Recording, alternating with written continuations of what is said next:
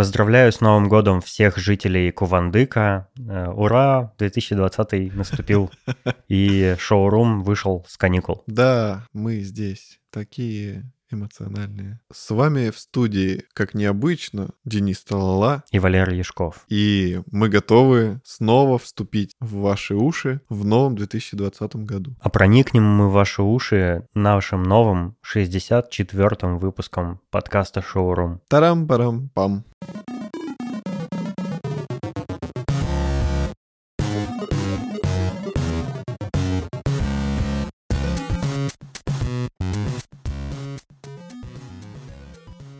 Мы тут недавно с тобой подсчитали, и оказалось, что ты мой соведущий уже больше 50 выпусков. Матерь Божья. Сумасшествие какое-то. Мне оказалось, что меньше, выпусков 30. Мы большую часть 2019 года с тобой вместе записывались. Обалдеть. Мне кажется, что это такое достижение, которое дано немногим людям. Часть твоих акций нашего предприятия уже приближается к контрольной. и наушники. Я, я не могу уловить закономерность, куда пошевелить, чтобы они не пропадали. А ты их э, не до конца поворачивай, а чуть-чуть как бы... Я просто типа чуть-чуть головой пошевелю, он исчезает. Ну, к сожалению, у меня других нет. Надо купить еще одни такие же. Или лучше. Ты знаешь, я думал над тем, чтобы не проапгрейдить мне как-то наушники, но я понял, что раньше, когда у меня не было вот этих наушников, э, ай-яй-яй, э, как они называются, TMA 2 Studio, я смотрел всякие обзоры, читал, сравнивал характеристики наушников, там, внешний вид и все такое. А когда они у меня появились, я вообще перестал интересоваться этой темой, потому что они у меня на 100% устраивают. Они идеальные, я слушаю через них все, наслаждаюсь. И я понял, что я бы взял точно такие же еще одни, и когда у меня эти сломаются, например, потому что они прекрасны. Ну, для меня лично. А новые модели они не выпускали? Ну, типа такая же, только новее. Да, выпускали какую-то ревизию новую, но она по техническим характеристикам такая же. Она там чуть-чуть внешне как-то отличается, там какие-то коннекторы новые появились, все такое. Но в целом это те же самые наушники. И вот их бы я и покупал дальше, всю жизнь. Ну, мне вот они нравятся всем, кроме того, что они не закрывают мои уши. Мне нравится, когда, типа, надеваешь, и уши там в собственной камере сидят. Mm. У тебя большие уши. Ну, да. Вот, а эти, они как бы прижимают мои уши к голове и немножко устаю от этого. Хочется их растопырить и отдохнуть. Ну вот прикольно, что у них, например, амбушюры тряпичные и не, не потеют при контакте с кожей. А вот. еще они не рвутся, как у меня порвались на моих э, санхайзерах. Mm. Ну, там используется очень-очень тонкий, э, тонкий такой дермантин, который супер мягкий, и поэтому он трескается со временем. Ну да, у меня, я так понимаю... У них, кстати, тоже такие есть амбушюры, но, но есть и тряпичные вот такие. Я свои-то уже поменял на Алиэкспрессные, и mm. они уже успешно порвались во второй раз, и сейчас я искал тряпичные, тряпичных нет. Есть точно такие же, которые я уже заказывал. И я вот не знаю, мои что... наушники слушатели, к сожалению, не видят, но они выглядят уже такими немножко бэушными, потому что они у меня несколько лет уже. У них на тряпичной амбушюре катышки появились, например, ну, из ворса. Но при этом я все еще испытываю к ним теплые чувства, несмотря на их внешний вид. И мне даже не хочется их обновлять, потому что э, вот этот поюзанный внешний вид придает им, ну, какой-то ценности, типа, что я давно ими пользуюсь, они вот мои, они классные, э, им много лет, я их люблю. Надо их еще кастомизировать. Наверное. А я думаю, что я научник... научники. А я думаю, что я буду обновлять наушники, потому что даже если я найду эти амбушюры, я хочу другие, потому что у этих, как мы выяснили, завышенные басы. Потому что... более нейтральные. Да, мне нужно, чтобы звук был типа вот без примесей, чтобы они не добавляли ни басов, ни высоких. Вот, типа, Кажется, как... это называется coloring. Coloration или что-то coloring. Наверное. Я mm-hmm. хочу, чтобы вот, вот у меня есть мониторные колонки, и я хочу, чтобы у меня были такие же наушники. Потому что я, когда, допустим, музыку пишу, я сначала это в наушниках делаю, а потом включаю на мониторах музыку и понимаю, что звук абсолютно другой. Типа он очень отличается, и меня это раздражает. Небольшая справка для наших слушателей. Мониторами мы называем мониторные колонки. Это колонки на заводе откалиброванные таким образом, чтобы максимально правильно звуковые частоты воспроизводить. И, ну, их называют мониторными, потому что ты мониторишь звук. Э, вот, и для сокращения мы называемых мониторами. Yes. Да, у меня такие же, как у Валеры, мониторные колонки, кстати, другого просто цвета. У Валеры черные, у меня белые. Вот, но я тоже очень им доволь... ими доволен. И мне кажется, что вот эти наушники, кстати, они очень близки к звуку этих мониторов. То есть они практически идентичны. А отличается звук э, тем, что это зак... ну, науш... в наушниках закрытая среда, и там немножко из-за там каких-то, например, из-за звука поглощения амбушюр немножко по-другому звучит. Но в целом звуковые частоты похожие очень. Да, я, крайне. я согласен с тобой. Действительно, очень близкий звук. Раз уж мы заговорили про звук и про наушники всякие, я недавно обнаружил для себя проблему, от которой я страдаю. Я, как как вы могли понять, увлекаюсь хорошим звуком. Мне нравится слышать э, чистый правильный звук в кино, в музыке, там, когда я э, наслаждаюсь разными медиаматериалами, скажем так. Мне нравится, чтобы они звучали очень правильно. И я заметил, что я не могу теперь... Э, мне немножечко коробит, когда я смотрю кино на телевизоре, потому что у телевизора звук плохой, и я часто смотрю, часто стал смотреть кино в наушниках. И я, как дурак, сижу один дома в наушниках и смотрю кино в наушниках, хотя мог бы их снять и включить погромче, да, ну, как нормальные люди. Ну, это как с порнухой. Да, я, я, я кино смотрю как порно, как будто тайком, вот, но мне нравится просто звук хороший тебя такого нет? Ты на чем смотришь вообще кино? Ну, у меня по-разному. Если, допустим, я хочу какого-то комфорта и просто, ну, типа, я устал, то, скорее всего, я беру ноутбук в постель и там смотрю фильмы, потому что я расслабляюсь, я уже, можно сказать, почти уснул. А ты ноутбук на животе держишь или рядом кладешь? Нет, обычно я его кладу прям на, на кровать, mm. а сам либо сажусь напротив него, либо ложусь на бок, mm. либо Блин, на меня, живот. Меня всегда, мне неудобно так смотреть, я пробовал. Э, у меня приходится постоянно ноутбук со стороны в сторону перекладывать, потому что я там один бок отлежу, потом другой отлежу. Особенно учитывая, что я смотрю по несколько фильмов прям залпом. Вчера вот до посмотрел. Ну, а если мне хочется посмотреть какой-то фильм, где я точно знаю, что будут какие-то классные э, звуковые эффекты, либо м- будет большое внимание к деталям звука, то есть какие-то mm-hmm. там шорохи или какие-то предметы кладутся на стол там по-особенному, я хочу все эти детали детали слышать, естественно, надо слушать это все э, в оригинальной озвучке, чтобы уже прям они максимально были на той громкости, на которой задумано, а не задушенные немножко нашим дубляжом. И тогда я смотрю через мониторы. Я вот тоже так делаю. Я вот как раз про эти ситуации говорил, когда я не могу на телеке просто кино посмотреть. Сериальчики какие-нибудь там, ну, я просто смотрю на телеке, разумеется, но какой-нибудь фильм, который я долго ждал, который я точно знаю, что какой-то хороший, где очень, ну, типа, в внимательно нужно все слушать, я смотрю в наушниках. Слушай, мне пришла в голову такая мысль. А представляешь, если бы дубляжом не только голоса занимались для России или других стран, но и всех звуков вообще в фильме, дублировали бы вообще все э, звуковые дорожки, в том числе саундтрек, там, не знаю, показывают Нью-Йорк какой-нибудь, да, персонаж садится в такси, и там вместо рэпчика играет какой-нибудь Егор Крид. Ну, знаешь, максимально русскую атмосферу создать привычную для русского зрителя. Ну, или, или там люди, допустим, за столом сидят и кушают, и там не просто звуки, знаешь, столовых приборов, а они еще чавкают, как русские любят. Нет, или, знаешь, типа, показывают природу, а там вместо звуков, не знаю, чаек каких-нибудь там звуки... Экскаваторы работают. Звуки ворон, да, экскаваторы, таджики кричат. Танька, ты куда водку дела?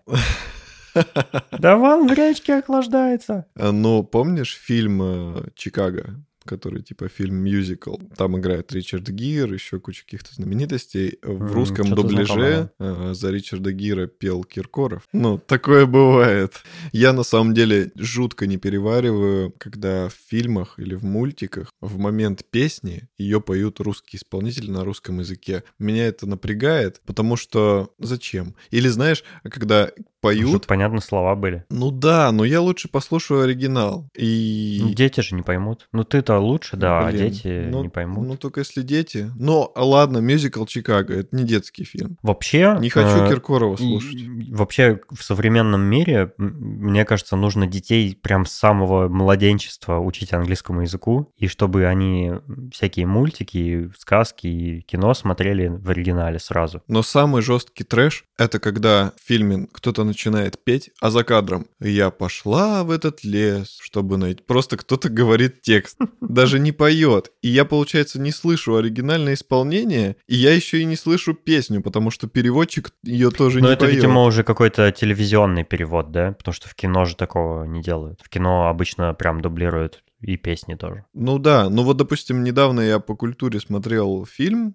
это, я так понимаю, дубляж, ну, оригинальный, который всегда был, как, как фильм в Россию привезли. А, Фильм с Фрэнком Синатрой и Марлоном Брандо. Я, черт возьми, забыл, как он называется. Но смысл был в том, что они как раз пели, а перевод был вот такой. То есть, типа, я то-то, то-то, я то-то. Ну, может, это сделано для того, чтобы ты понял смысл, но при этом и услышал оригинальное пение.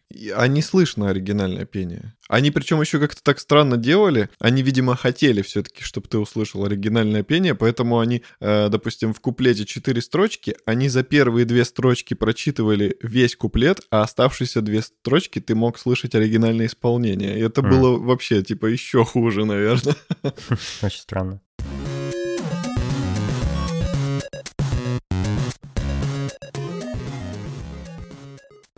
Так э, чем ты занимался на новогодних каникулах, кроме просмотра кино? Посмотрел э, «Иронию судьбы», Иван Васильевич меняет профессию? Иронию судьбы не смотрел, Ивана Васильевича смотрел.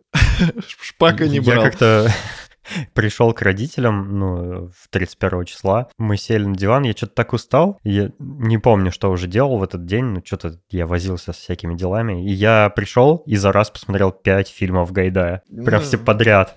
Это, мне кажется, нормально. Тем более, что ты их не, не часто смотришь. А я-то как фанат, я их уже много раз видел, и Да сейчас... я их тоже десятки раз уже видел, каждый Новый год смотрю. Так вот, нет, я то, от, от, я их смотрел раньше, когда их не крутили постоянно на Новый год. Просто в какой-то момент они начали их крутить каждый Новый год. И я понял, что это очень плохо. Потому что, как бы ты фильм не любил, но если тебе его регулярно показывают в один и тот же день, в Новый год, вот типа «Иронию судьбы» я уже не перевариваю. Потому что я... это хороший фильм, я его люблю, но я не могу его смотреть но настолько регулярно и настолько много раз. Мне кажется, что, ну блин, это надо менять. Людям надоедает. Ну а что показывать, елки? Я думаю, их тоже показывали. Я думаю, их тоже показывали. Да, еще раз. Я думаю, их тоже Я думаю, их тоже показывали. Ну, также «Один дома» тоже мне уже достал. Ну, нельзя. А я в этом году не видел его. Ну, его показывали. Там все по-прежнему. Да, по-прежнему Макалей Какую часть? Калкин. Все? Все, две. Ну, к счастью, остальные не показывали, которые не каноничные. Много замечательных фильмов есть, э, тоже связанных э, с Новым годом, с Рождеством. Э, Есть какой-то... Крепкий орешек. Да, есть очень классный фильм с Николасом Кейджем, тоже связанный с Рождеством. Там что? Про Рождество с Николасом Кейджем. Это уже круто звучит. Николас Кейдж крутой. У него такой богатый репертуар. Ну, В принципе, можно подобрать фильмы с Николасом Кейджем на все праздники. На Масленицу там. На день э, флага России. Курбан Байрам. Мультипаспорт. Короче, а, есть фильм, где он, типа, один из участников какой-то банды, и они грабят городок. Ой, они грабят... Городок. С Юрием Стояновым? Да, да, и Олейниковым.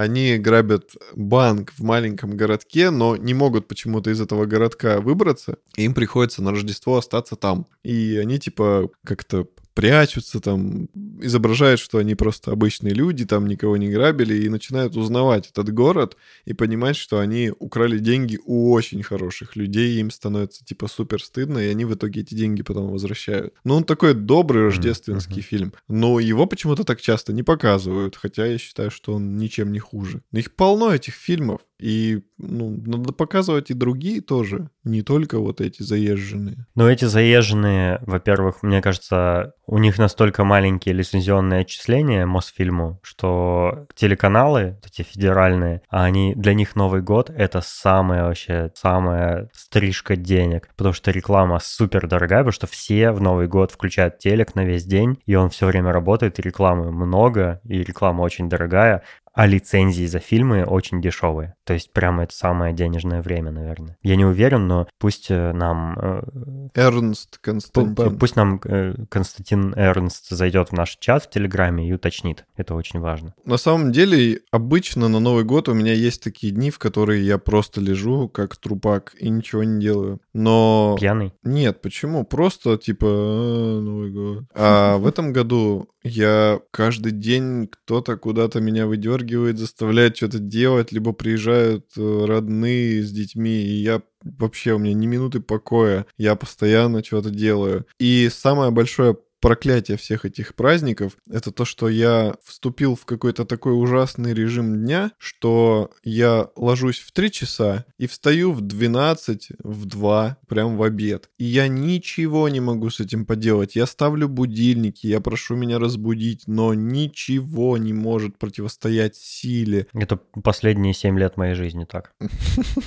Для, для меня Новый год вообще в этом плане никак не поменялся. Ну, а у меня поменялось, и мне тяжко, я не знаю, как перестраиваться. Я пытался ложиться раньше, но я не могу уснуть. Я просто ворочаюсь, ворочаюсь, ворочаюсь. И так до того времени, в которое я обычно засыпаю. Наверное, нужно переходить на таблетки. Колесик. Да. Да нет, тебе надо просто так же рано ложиться, терпеть, ворочаться, и в итоге, ну, ты настолько устанешь к утру быть в кровати, что раньше начнешь вставать. Надо попробовать. Ну или таблетки. Таблетки тоже надо попробовать. Я думаю, что много слушателей наших и вообще людей по стране, они также проводят эти дни. То есть они либо батонятся, либо куда-то ходят, потому что надо куда-то сходить, ведь это неделя выходная, надо типа потусоваться. Что ты думаешь по этому поводу? И как ты вообще сам? Чё?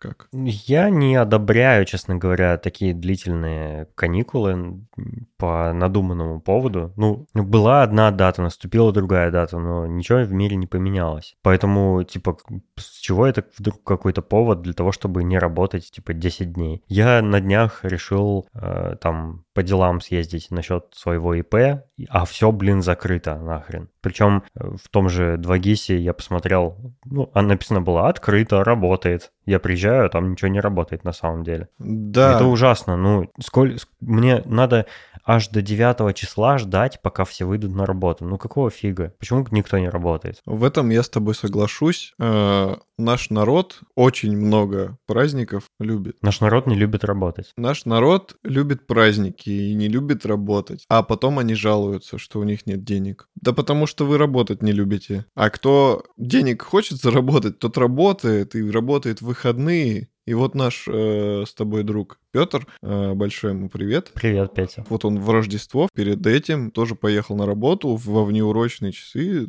Он трудится, потому что у него дети, он зарабатывает деньги. Он хочет их зарабатывать, он их зарабатывает. А те, кто не хотят, те хотят ходить и праздно шататься по городу. Я понимаю все, ну, типа, но праздник, надо отдыхать, но не так много. Я думаю, что вот, допустим, надо сделать 31 выходным, потому что, ну, все готовятся к новогодней ночи, и хорошо, если в запасе есть день, а не так, что ты типа на работе там до скольки-то, а потом под вечер ты прибегаешь уже весь в пене, тебе надо успеть на стол угу. сообразить. Кстати, очень странно. Типа у нас э, в, сколько, 8 дней выходных, да, начиная с первого числа, но при этом 31 не выходной. Можно сдвинуть, ну хотя бы сдвинуть на день раньше вот эту серию выходных дней, да, с 31, допустим, по 7 включительно. Но вообще я бы сделал 31, 1 и 2 и все. Да. Почему Рождество вообще выходной день? Вот тут придется из-за чувств верующих все-таки пойти навстречу. Ну, я не знаю почему. Иисус был рабочим человеком, он плотником был, он работал. Какого фига в его...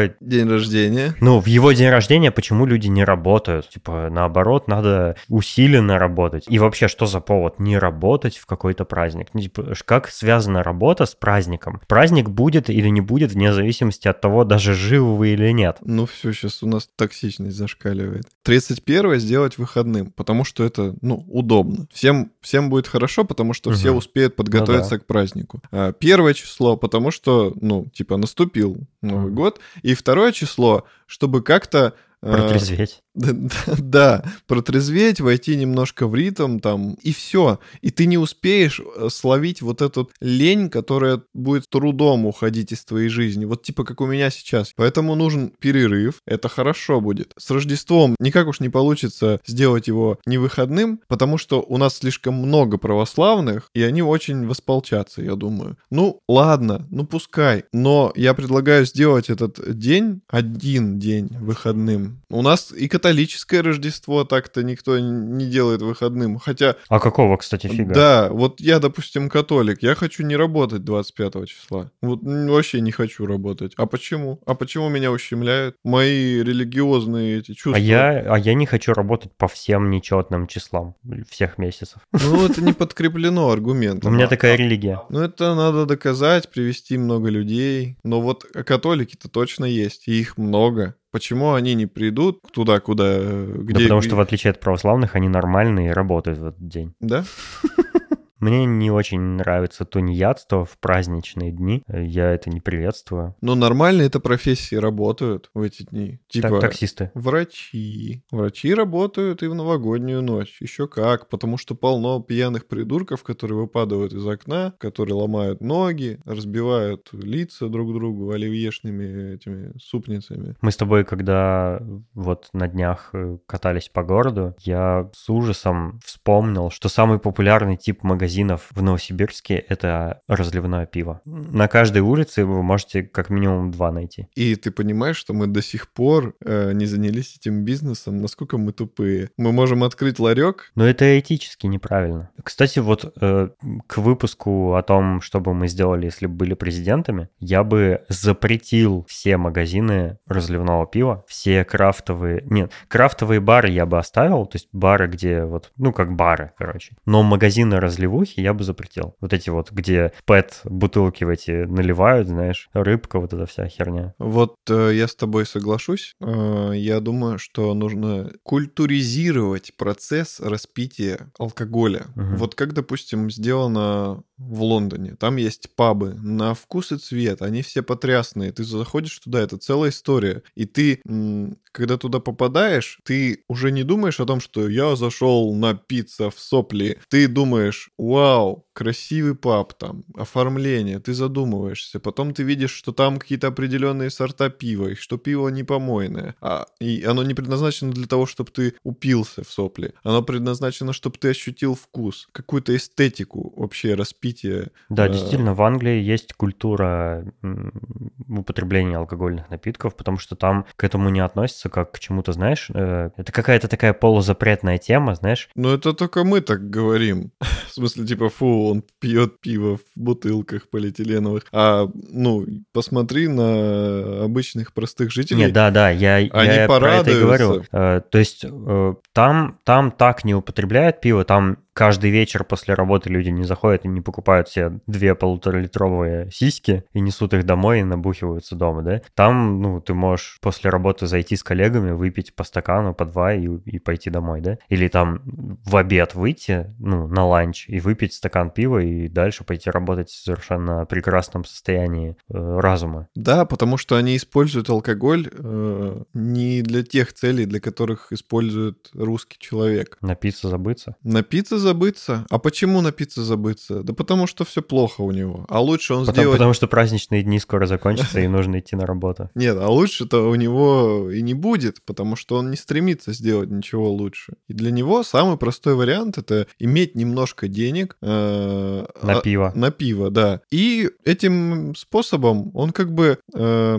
проматывает свою жизнь до гробовой доски. То есть вот, о, все плохо на работе, задрали, напился после работы. Mm, чешская нефильтрованная. Вроде все нормально. Лег спать, а опять работа, но ничего, я ведь после нее напьюсь, и все будет хорошо. Надо до вечера дотерпеть просто. Да, и он терпит, он работает на шибись, и все, а вечером он пьяный снова валяется в своей же собственной кровати. На празднике можно делать то же самое, только с чистой совестью.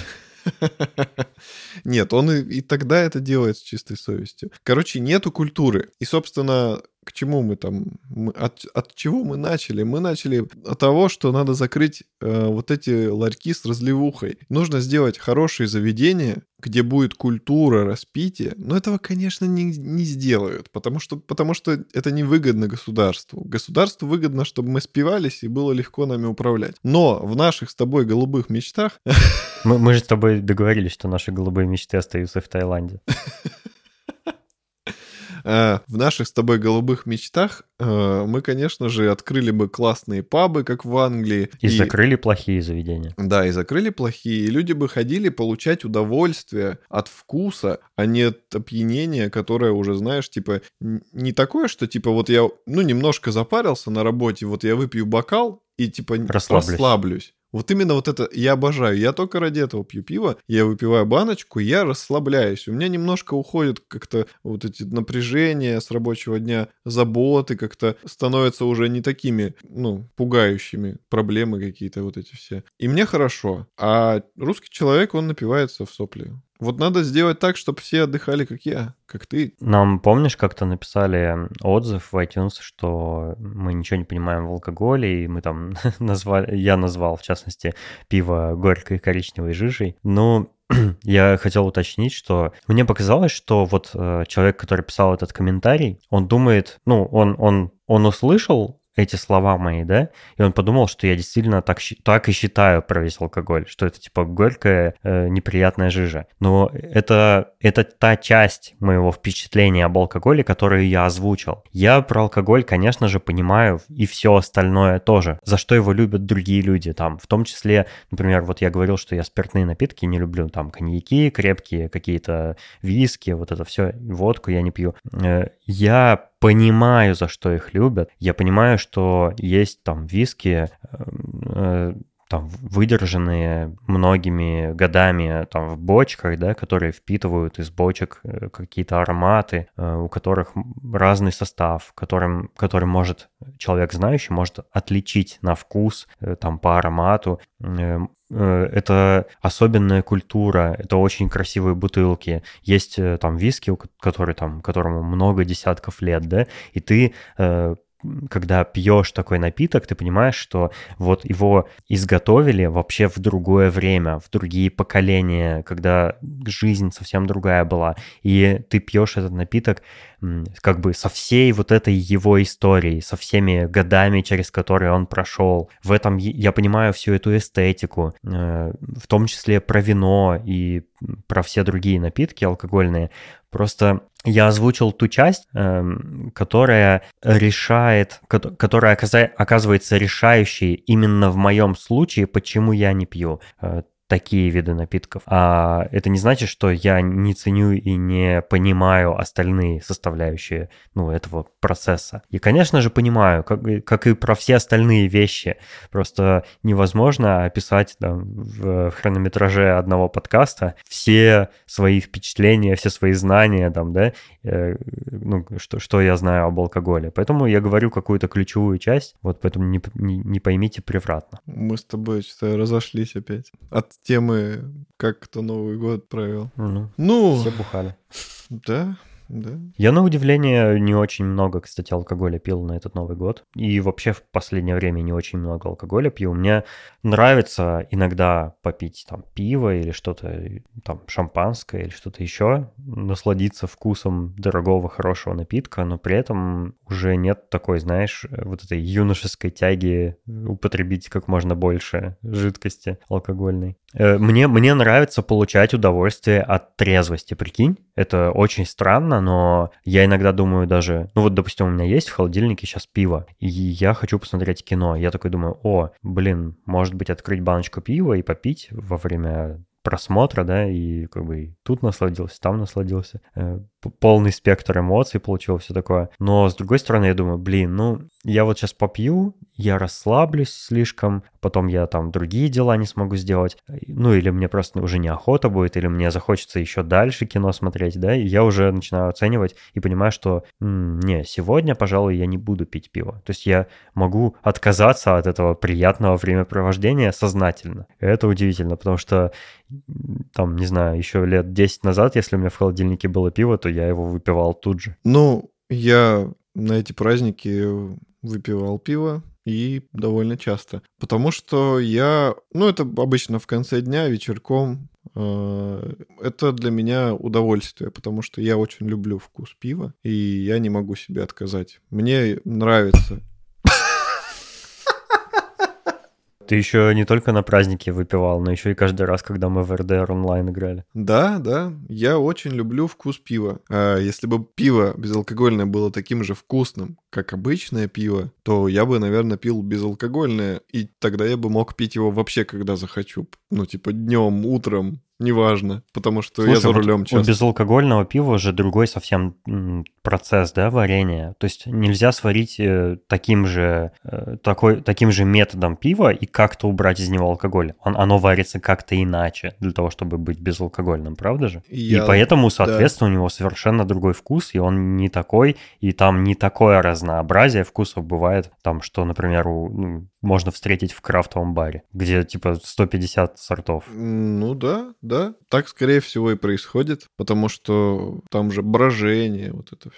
Ну, я не знаток, поэтому не буду сейчас сочинять. То есть, если брожение не допустить, ну, я тоже не знаток, это просто такие как бы мысленные эксперименты, скажем так. То есть, если не допустить брожение, то и вкус уже автоматически другой стал. Поэтому они как-то имитируют это брожение. Блин, не будем сейчас говорить, а то mm-hmm. нас опять обвинят, что мы какие-то два профана. И... Ну, кстати, если вы знаете разницу между изготовлением алкогольного и безалкогольного пива, то расскажите нам в чате, мы с удовольствием узнаем от вас это. И в следующем выпуске всем расскажем, чтобы уже все были подкованы. Да. Наверняка среди слушателей есть тоже любители именно вкуса пива, а не напиться до чертиков. Так, мы давай не будем пропагандировать, потому что нас очень много людей слушают, которым еще нет 21 года. А, ну вот кому нет 18 э, лет. Почему 18? Ну, пиво, потому что с 18 пиво. А, мы не в Америке, Денис. Ты опять забыл, что Водка с 21. Водка с 21. А... Где эта грань? А если это какой-нибудь я... Ягуар. Это же типа пиво с водкой, пиво с Red Bull. Не, ну в Ягуаре это градус не, не 40. А когда вот начинается с 21? На каком градусе? 37,5 или что? Нет, я думаю, что алкоголь, который вот типа вино, пиво, они же все идут там до 10, там, ну, до, до 13 градусов. Вот это типа 18 лет, а вот то, что уже там после пошло, это уже 21. Я не знаю, зачем, я бы все сделал с 21, потому что... А, а почему? Ну да, да, 18 ты еще не такой мудрый, и ты можешь спиться. А вот 21, о Я по себе могу сказать, я 18 лет не знал меры. А вот в 21 уже поумнее все-таки становишься. Ну так вот, а, мы все об алкоголе, да об алкоголе. У нас как будто выпуск про алкоголь. Так а... и назовем его. Опять выпуск про алкоголь. А, Часть вторая. Про, про новогодний алкоголь.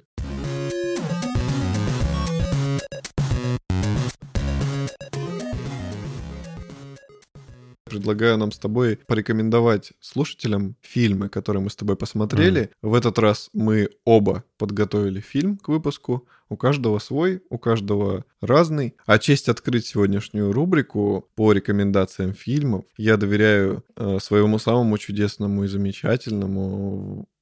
Просто я восторгаюсь этим человеком. Мне я сегодня порекомендую фильм, который называется «Маяк». В нем снимается Уильям Дефо и Роберт Паттинсон. На удивление, актерский состав на этом заканчивается. Там есть еще несколько людей, но вы их в фильме увидите буквально на пару секунд. Э, этот фильм нестандартный, Он э, тяжелый, наверное, в чем-то, а в чем-то комичный. Ну, комичный такой, типа...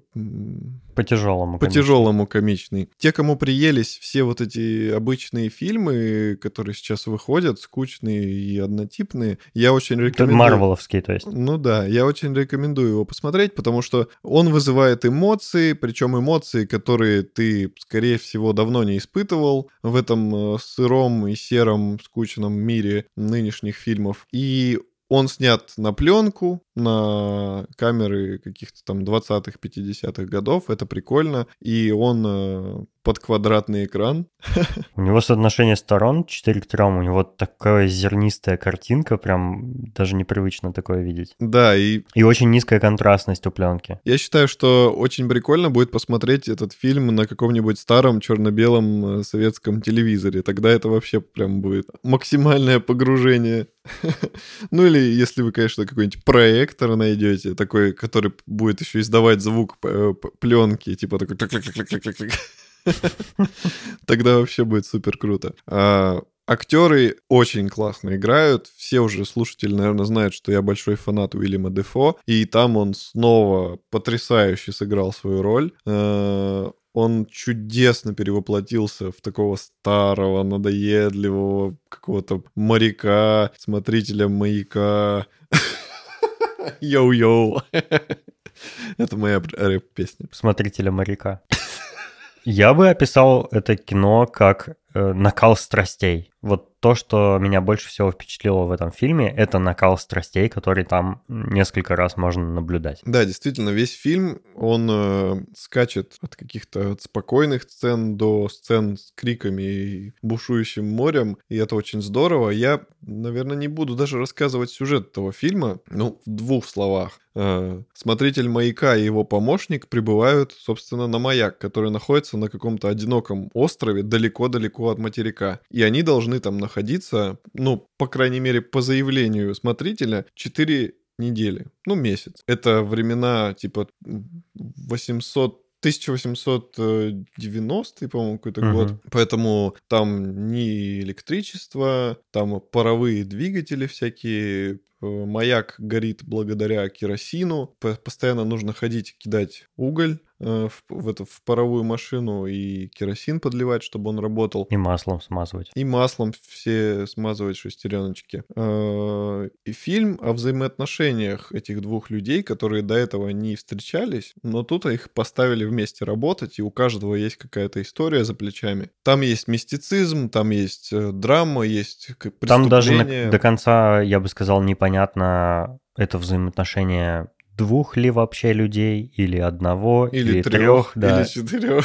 В общем, я тоже посмотрел, ну, очевидно, я тоже посмотрел этот фильм, и на самом деле фильм, ну, как ты и говорил, он скорее... Э, это какая-то целая комбинация, это какая-то бесконечная комбинация зрительских догадок, что в этом фильме происходит, как он заканчивается, кто эти персонажи, что они в итоге сделали или не сделали, кто из них в сознании, а кто в сумасшествии. Зритель сам решает вот все, все эти составляющие, он определяет сам, потому что там столько загадок, там столько такой высокий уровень абстракции, там много метафор, которые трактовать нужно самому, и я после просмотра действительно сидел и думал, что же там произошло, и пытался связать э, ну, как сюжет в какую-то единую линию. Э, да, все действительно так. И фильм и настолько меня впечатлил, настолько мне понравился, что когда я его посмотрел, я понял, что я погорячился с фильмом года. То есть я, я засомневался. Я посмотрел его в 2020-м, конечно, уже, и, ну, поздно, наверное, возвращаться в прошлое, но сейчас я думаю, что я бы даже, наверное, его выбрал, а не Джокера потому что Джокер очень классный, но и здесь я увидел много игр разума, психологию, раскрытие персонажа, и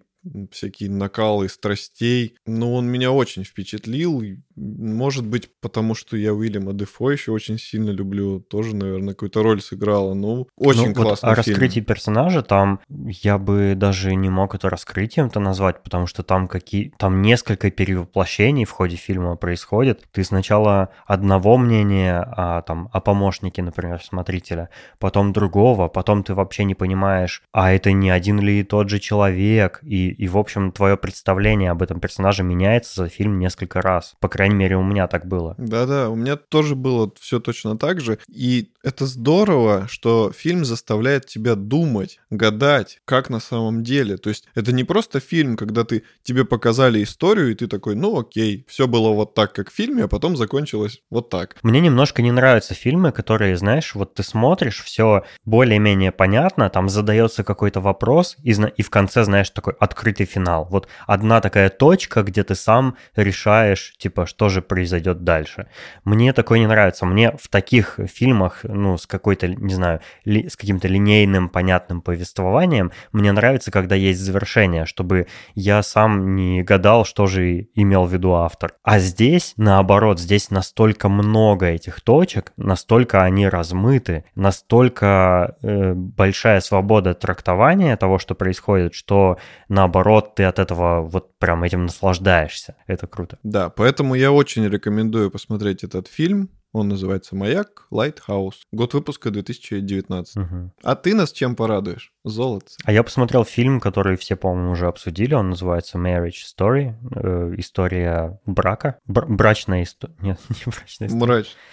Э, в нем снимается Скарлетт Йоханссон и Адам Драйвер. Ну, Адама Драйвера вы можете знать по «Звездным войнам», он там Кайло Рена играл. Э, и после этого фильма он стал большим актером. Я за него очень рад, и мне нравится этот актер, несмотря на то, что мне не очень нравятся «Звездные войны». Перед просмотром я думал, что это такой ординарный, ординарная какая-то драма, типичная про взаимоотношения супругов. Частично так и оказалось, но этот фильм очень-очень хорошо продуман сценарно, и там очень интересные, увлекательные диалоги. То есть вот бывает увлекательный сюжет, бывает увлекательная какая-то, не знаю, погоня, бывает увлекательная драка, а здесь увлекательные диалоги. Диалоги, в которых нет какой-то надуманности, нет э, каких-то роялей в кустах. Ну, то есть ты, ты смотришь, и э, аргументы, которыми оперируют в спорах эти два супруга, они логичные, они рациональные, они обосновываются их эмоциями, э, историей, которую тебе показали до этого. Э, ты и жену, и мужа по-своему понимаешь. Это фильм о муже и жене, которые э, очень друг друга любят, но вынуждены развестись, потому что они очень сильно расходятся во взглядах на карьеру, на жизнь и на, на, на семейную жизнь. И они разводятся, несмотря на то, что они очень друг друга любят, несмотря на то, что у них есть ребенок, которого они любят. И они хотят развестись таким образом, чтобы не навредить ребенку. Но при этом, э, чем дальше идет. Чем дальше они продвигаются, тем хуже все становится. Есть такие виды фильмов, где настолько максимально к реальности поставлены диалоги и события, что ты начинаешь воспринимать этот фильм уже не как фильм, а как какую-то историю, которую тебе рассказали про каких-то людей, либо которую ты видел в жизни. И из-за того, что ты воспринимаешь ее реальной, ты получаешь какое-то особое наслаждение. Это как сплетни. Допустим, тебе кто-то рассказал в подробностях ссору двух людей, и ты от этого получил какое-то удовольствие. В этом фильме сделан упор на реализм, и это доставляет тебе удовольствие, потому что ты веришь актерам. Ты как будто бы видишь реальную сцену. Допустим, это какие-то твои родные, и ты следишь за их разводом и веришь веришь их актерской игре, веришь тому, что в их происходит в жизни. Это как будто бы реальный случай. Да, это именно похоже вот на такую ситуацию, потому что, например, в самом начале фильма там рассказывается, что это за люди. Там муж э, постановщик, режиссер-постановщик в театре, а жена актриса, которая в его постановках играет, и они ну, показывают их жизнь э, кратко. Они, в общем-то, ну, я бы не сказал, что в чем-то себе отказывают, довольно такие состоятельные люди, там у них есть квартира, дети, машины, все такое. Э, и в фильме, э, значит, происходит так, что они обзаводятся адвокатами во время своего развода, и адвокаты там называют цены, и обычно, ну, что после этого происходит в обычных фильмах, ты думаешь, блин, ну вот капец, да, в Америке адвокаты такие огромные деньги берут за свою работу, а у этих персонажей, конечно же, эти деньги есть, и они как бы, их жизнь от, от траты этих денег не меняется, как правило. Ну, типа, у них настолько дофига денег, что они без проблем могут себе позволить таких адвокатов. Но в жизни, конечно, так не бывает. В жизни эти деньги откуда-то надо достать. И как раз в этом фильме Реализм заключается в том, что в процессе э, работы с этими адвокатами супруги практически банкротятся. Э, муж теряет э, там деньги с гранта, который он получил. Жена закладывает дом матери для того, чтобы оплатить адвоката. А адвокаты там ну, такие, они во время вот общения со своими клиентами начинают тянуть время, рассказывать анекдоты какие-то по теме там разводов. И супруги стоят и нервничают, потому что они, они, см- они смотрят на часы и понимают, что они за этот анекдот платят. Вот. И это интересно. То есть там есть какие-то такие моменты, да, когда ты ассоциируешь происходящее на экране с реальной жизнью. Хоть, конечно же, ты отдаешь себе отчет в том, что это художественный фильм, вот, и, и что там даже есть э, такие довольно театрализированные какие-то сцены, э, например, вот сцена с фокус с ножом меня очень она повеселила. Э, или когда приходила, приходил инспектор в дом к мужу. В общем, посмотрите, посмотрите этот фильм, насладитесь им, насладитесь этой такой художественной бытовухой, она лучше, чем, чем, например, я ожидал перед просмотром. То есть я ожидал чего-то гораздо более приземленного, более скучного, а оказалось, что этот фильм даже немножко меня побудоражил каким-то образом. А, советую посмотреть. Marriage Story. Она лучше, чем развод какой-нибудь вашей знакомой пары. Приятнее будет смотреть. Там, кстати, в этом фильме тоже э, были моменты с накалом страстей, и был, была одна сцена, которая меня впечатлила тоже игрой актеров, э, такой краткосрочной игрой актеров. То есть меня впечатлило, насколько э, там Адам Драйвер и Скарлетт Йоханссон могут в течение ну, одной сцены в фильме проявить настолько сильно разные эмоции, которым ты веришь, и из-за которых ты начинаешь происходящему на экране сопереживать. Там от уютной, добродушной обстановки они перешли за несколько минут до гнева гнева, крика, э, чуть ли не до рукоприкладства, и все это, и все это сопровождалось логичными спорами, э, обменами, обвинениями какими-то. И это, конечно, впечатляющая сценарная работа. Короче, смотрите это кино. Да.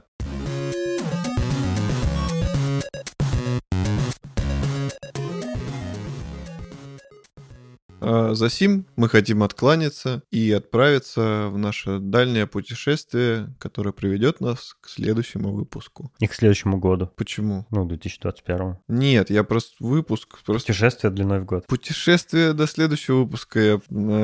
Путешествие твое заключается в том, что нужно оливье доесть. Я оливье не ел в этом году. Ну и зря. Ел салат с крабовыми палочками. Нет. Не ел? Ты все съел. Хочешь, я тебе еще сделаю? Да. И снова все съем сам.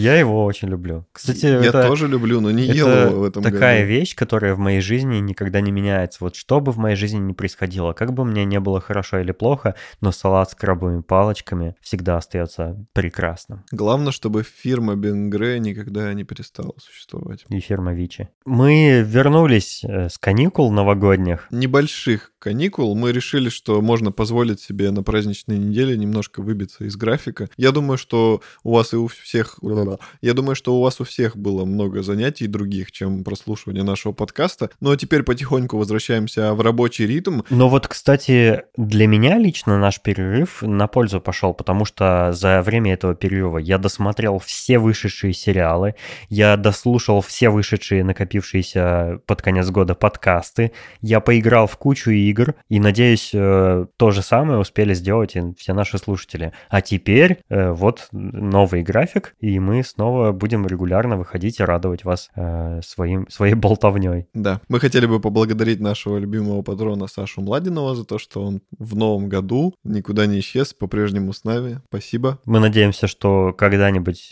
к Саше в качестве патронов присоединятся хоть какие-нибудь еще наши слушатели.